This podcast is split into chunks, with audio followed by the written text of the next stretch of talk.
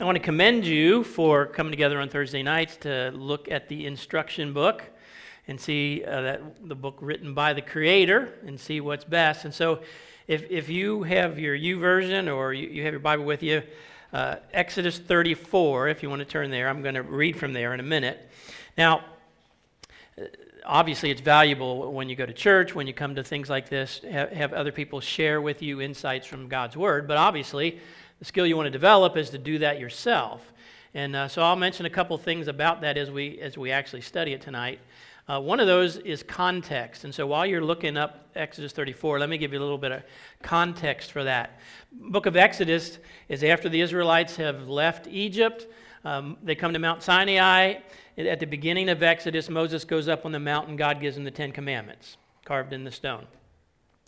While he's up there, the Israelites are busy breaking most of the Ten Commandments down in the camp. And so when Moses comes down, he sees what's going on. He realizes that he actually throws down the tablets and they break.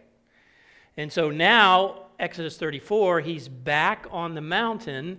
God says, okay, let's do this again. Carve out tablets. We're going to put the Ten Commandments again and send it down. And so that's the context of when God speaks to Moses.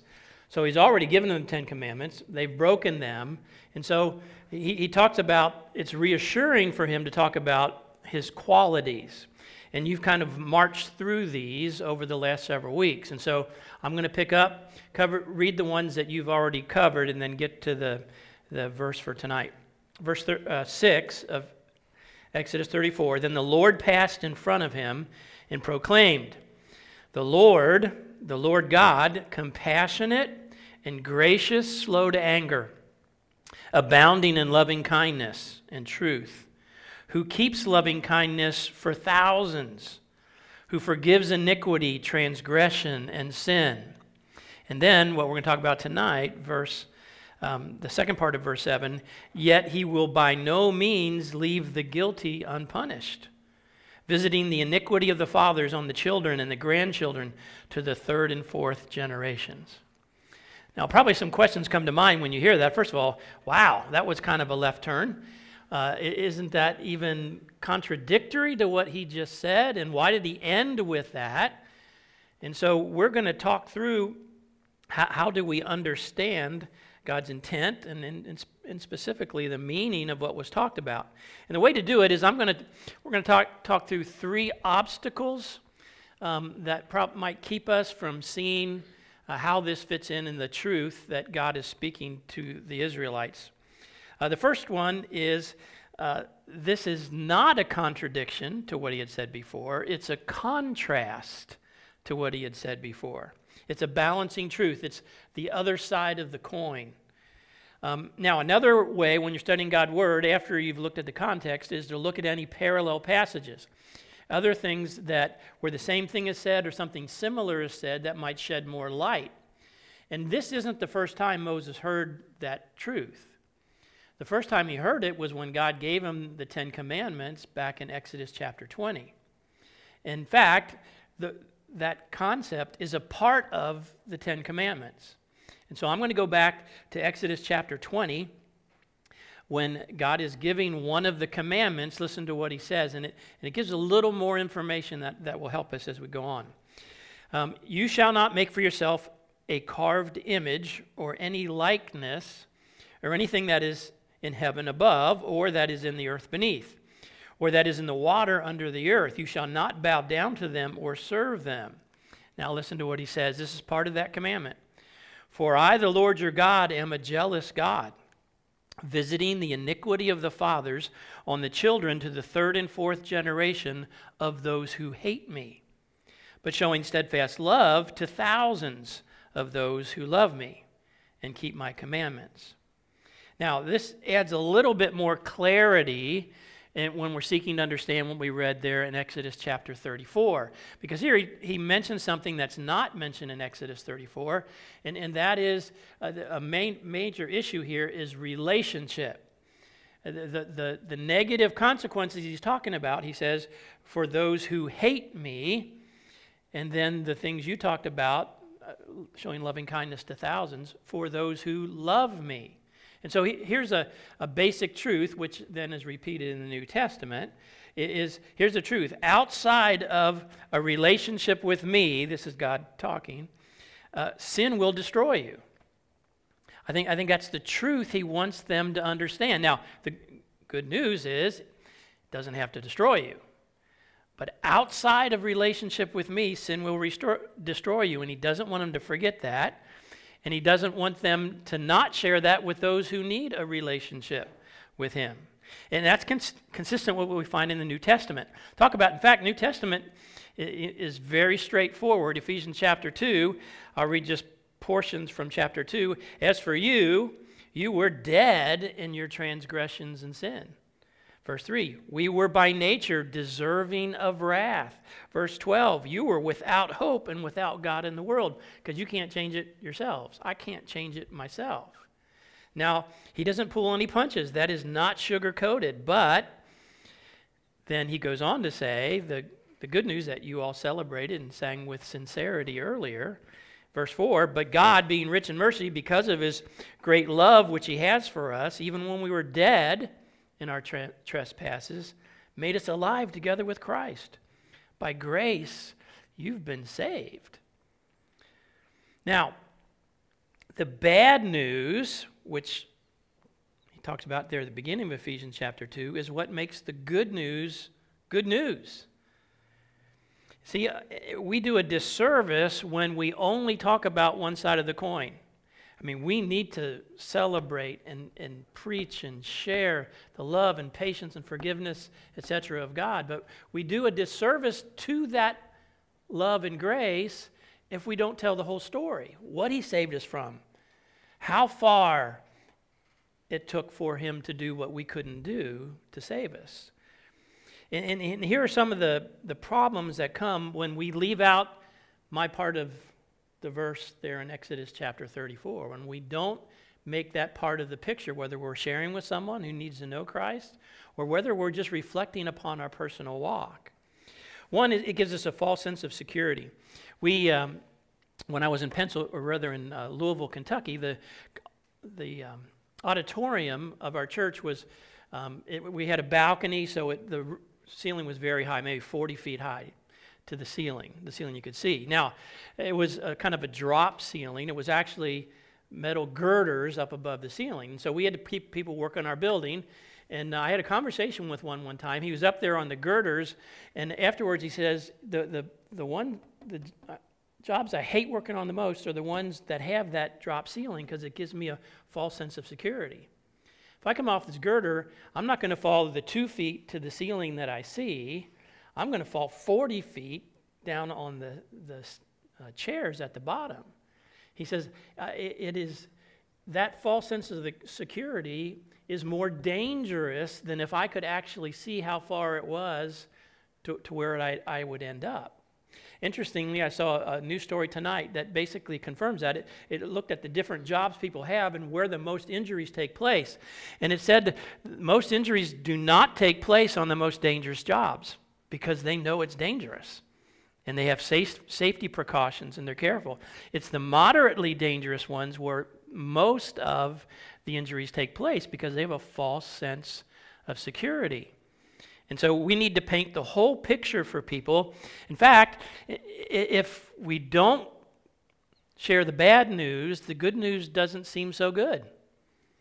And that's the next thing. We, we if we're going to appreciate what God has done for us, we need that second part of verse 7.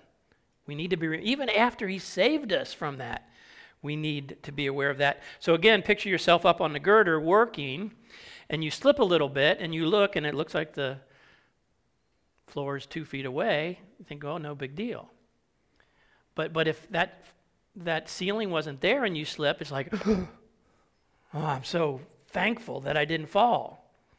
And, and we need to keep that in our mind so we can keep that appreciation alive. And the, and the depth of our appreciation will go beyond just feel, feeling good. We'll recognize what God saved us. Without the bad news, the good news becomes expected and even a sense of entitlement in our minds because we are not entitled to the love and the forgiveness of God. It is a gift He has given us. And it should shake us to the core. And quite honestly, listening to you to sing a few moments ago tells me you've, you've got a pretty good grasp on that, the depth of your appreciation. You have to know you're perishing before you ever want to be rescued. And that, and we'll talk about this in a minute, that goes when we share with other people. So the first issue is this is not a contradiction to what he, God had just said about his character, his loving kindness. It's a contrast. The second thing we, we need to talk about is what are the consequences of sin? When he talks about visiting the sins, what, what, what kind of consequences are there? What, what can he be talking about? Um, now, in Exodus 20, the one I, I read after Exodus 34, it, it does it in a different order. In Exodus 34, he starts with all the good things, and then he talks about the bad thing, but that's a warning because he'd already told them before. The first time he tells them, in the Ten Commandments, he starts with the bad news. He starts with visits the sins of the fathers in the third and fourth generations. And then he says, But I, of those who hate me. Then he goes to say, But my loving kindness to a thousand. So he starts with the bad news. And, and that is a reminder that sin will destroy us if we go down that path. New Testament confirms that again. James 1.14, uh, but when each person is tempted, he's lured and enticed by his own desire. But when desire has conceived, it gives birth to sin. And when sin is full grown, it gives birth to death. So again, bad, bad news. What are the consequences? Now, if there's an obstacle in this part of, of the verse, especially when we bring in Exodus 20, it's the word jealous. Uh, I am the Lord your God. I am a jealous God. Now, most of the time, from our perspective, that's a, there's a negative connotation to that. When, when we think of jealousy, we think of pettiness or vindictiveness. And, and that's not true of God. Because pettiness means it's motivated by little things. God's jealousy is motivated by big things like justice. And so, uh, jealousy is not entirely a negative thing if the reason for it is something of that goes with the character of God. And justice is rooted in the character of God. We just finished, uh, actually, at our church, a series on the Ten Commandments. And one of the things we, we saw was that with each commandment, it real, reveals something about God's character that would, should make us want to love Him more. And we, we talked about not bearing false witness. And one of the things we said is God isn't just truthful, or he doesn't just want you to be truthful, for me to be truthful. God isn't even just the source of truth, he is truth. Uh, philosophers say he is the ground of all being. I like to say God is the frequency to which all of creation is tuned. And so when we sin, we are now in dissonance with the ground of all being and the rest of creation. Um, the idea that it vindictive, I read, this is kind of sad, but I read several years ago about, about a guy in Russia who thought he had the ability to move things with his mind. And, and he was going to prove it. And the way he was going to prove it was he was going to step in front of a freight train and prove and stop it, is what he said he was going to do. Now, I think you can guess how that ended. Tragically. Now, was the freight train vindictive? No, that was just physics. And when it comes to the consequences for sin, that's not God being vindictive, that's just spiritual physics. That's what happens. Now, to understand consequences of sin, let me use this example. Let's say I go out and I drive, and maybe I'm angry, whatever, and I drive recklessly, and I end up running into someone else, hurting them, but also breaking my arm. Now, there, there are several consequences to me doing that. One of them is I have to stand before a judge, and he will determine my guilt. So, guilt is one consequence of sin. And that's usually what we think about, because, because of that guilt, there's going to be a punishment. Uh, but let's say the judge is gracious and he says, I declare you um, not guilty. Actually, if we were going to make it, make it um, comparable to God, he would say, You are guilty, but I am going to pay your fine because that's what God did. God doesn't say we're not guilty. He says you're guilty, but I'm Jesus paid the price. So now your guilt is taken care of. We call that justification. Justif- justify means just as if I'd never sinned. Uh, because of what Jesus did. But as you walk out of the courtroom, your guilt has been removed, but is your arm still broken? Yes, it is. That's a temporal consequence, uh, different than your guilt. It's, it's a practical consequence of your sin. And so you still need to heal. And the, and the same thing is true, true for us. When, when we sin, we're separated from God. Because of Jesus, our guilt is justified, but we still have brokenness that has to be dealt with. And so sanctification is what helps us deal with that. One other dimension, though, is if I hit somebody else, there's another issue. My sin has impacted other people. And, and that is a big, um, probably the biggest part of what God is talking about when he says, I visit the sins of the fathers on the third and fourth generations of those who hate me. Um, and, and so we'll, let's get into that, okay? So the first thing is, it's not a contradiction, it's a contrast. Second thing is, understand there's different types of consequences of sin. And, and this, the third one we want to talk about is, is the role of choice in all this. If, if probably the biggest obstacle to the, the portion of verse 7 that, that I'm talking about is that it sounds like the children and the grandchildren are victims. They have no choice. Their parents did something, and now they are suffering for it. And of course, that, that doesn't ring true with us. But he, let's, let's go through the different consequences of sin. First of all, there's guilt. Is God saying he visits the guilt of the parents on the children? Well, he answers that question for us in Ezekiel chapter 20. In Ezekiel chapter 20, in fact, the Israelites were accusing God of doing that. This is what they said they said, the, the word of the Lord came to me, and God says, What do you mean by repeating this proverb? The fathers eat sour grapes, and the children's teeth are set on edge. And so that's what the Israelites were saying. Listen, our parents are the ones who messed up, and now look at all the stuff we have to deal with. You're, you're punishing us for what our parents did. And, and this is his God's answer. As I live, declares the Lord God, this proverb shall no more be used in Israel. Behold, the souls, all souls are mine, the soul of the Father as well as the soul of the Son is mine, but it is the soul who sins who will die. It's the individual who has the guilt who will receive the punishment for the guilt.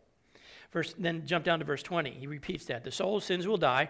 The Son will not suffer for the iniquity of the Father, nor the Father for the iniquity of the Son. The righteousness of the righteous will be upon himself, and the wickedness of the wicked will be upon themselves. And so God makes it clear this idea of he's not what he's not visiting on the children and grandchildren is the guilt of the father. But we said there's other other consequences to sin besides guilt. Uh, the other one we, we talked about was brokenness and the way it impacts other people. And so, in fact, he tells a parable there in Ezekiel 20 about a righteous father who has a sinful son who has a righteous son. Each generation was different.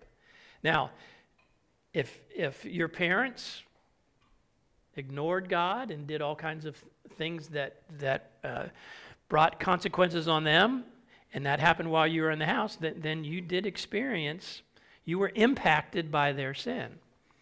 Um, there, there are things that you dealt with, and here it could be it could be uh, disease, poverty, uh, influences, bad habits, resentment. All those things are impacts of someone else's sin. It doesn't have to be your parents either. That could be anyone that that impacts us. So again, doesn't that seem unfair? And, and here's the answer we still have a choice. We don't automatically own those things, we don't have to live with those things because the power of Christ can help us deal with that too, even though it's the impact of someone else's sin. Matthew chapter 25 is a good example. That's the parable, we call it the parable of the talents. Um, the, the owner of the house gives five bags of gold to one person, two bags to another, one bag to the other. And he says, Each of you take what I've given you and do the most with it. And, and the first two do exactly that. But the last one, the guy with one bag, he just buries it. He doesn't do anything with it. He chooses not to develop it. Now, what, what would most likely actually, this isn't the one given in Scripture, but today we probably hear people say, well, if I had five bags of gold, I would have done all kinds of things. Uh, I, I was at a disadvantage to those other guys. And so I, I couldn't do anything. And, and the, the owner of the house holds them accountable and says, You had a choice. You, you, you had a choice about what you were going to do with what you were given. And so uh, we, we don't all have exactly the same situations. And it is harder if our parents have put us in a position where we have felt some of the results of their sin, but, but we're not victims. At least not as where our, our life needs to go, because we have choice. We can choose to go with the one who is greater than he who's in the world, who can transform our lives. We can break the cycle. I heard a story one time about uh, a story that was done uh, with um, two daughters. They, they came from an alcoholic home. One daughter became an alcoholic, one daughter was a total abstainer, in fact. And so they went and they interviewed the different ones. First of all, they went to the daughter who was also an alcoholic and asked her to kind of share. And finally, the big question that they wanted to ask every time was, well, how do you account for the fact that, that your sister's this way and you're an alcoholic? And her answer was, well, what do you expect from the daughter of an alcoholic? That was her answer to her, her life situation. Then they went and they interviewed the other daughter. Again, came to the main question they wanted to ask How do you explain the difference and why are you an abstainer? And her answer was, What do you expect from the daughter of an alcoholic?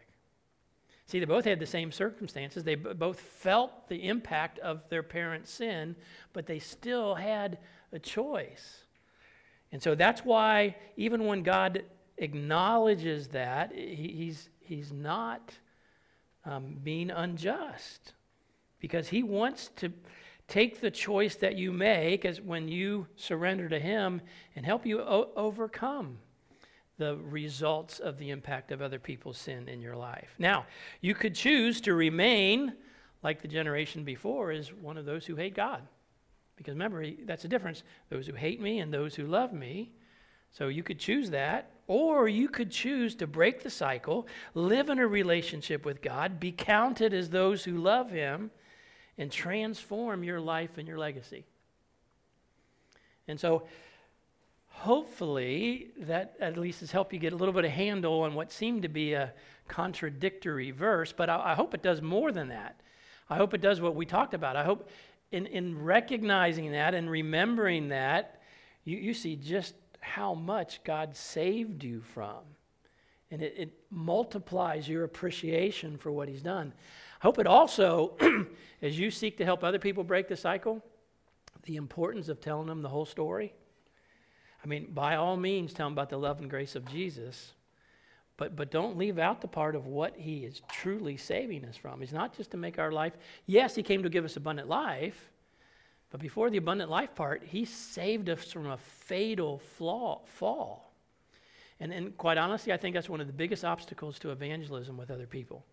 If, if we can convince someone they're lost, it's easy to tell them how to be saved. Now, it's not easy to surrender your life, but it's easy to tell them. And so here, here's one last bit of uh, counsel when it comes to that, getting that message across. I recommend that you don't go at some with, someone with guns blazing. We used to call it hellfire and brimstone preaching. Not that, that that's entirely, I mean, there's a place for that, but, but I would encourage you to begin with just your story.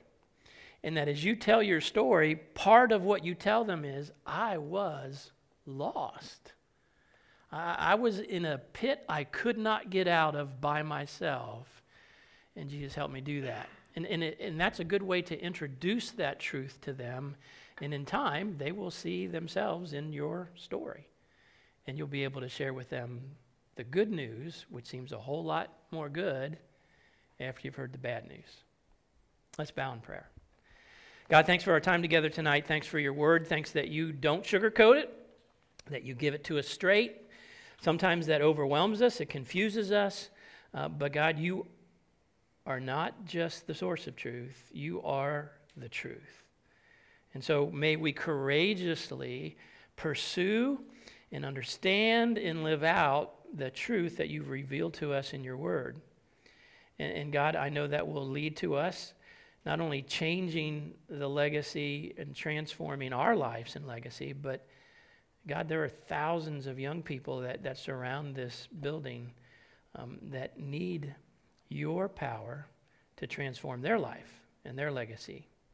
Give us the opportunity and the courage um, to be a part of that, uh, changing somebody's life for eternity. And God, as we worship uh, with a few more songs tonight, may it be with even a deeper appreciation of what you saved us from and what you've saved us for. It's the name of Jesus that we pray. Amen.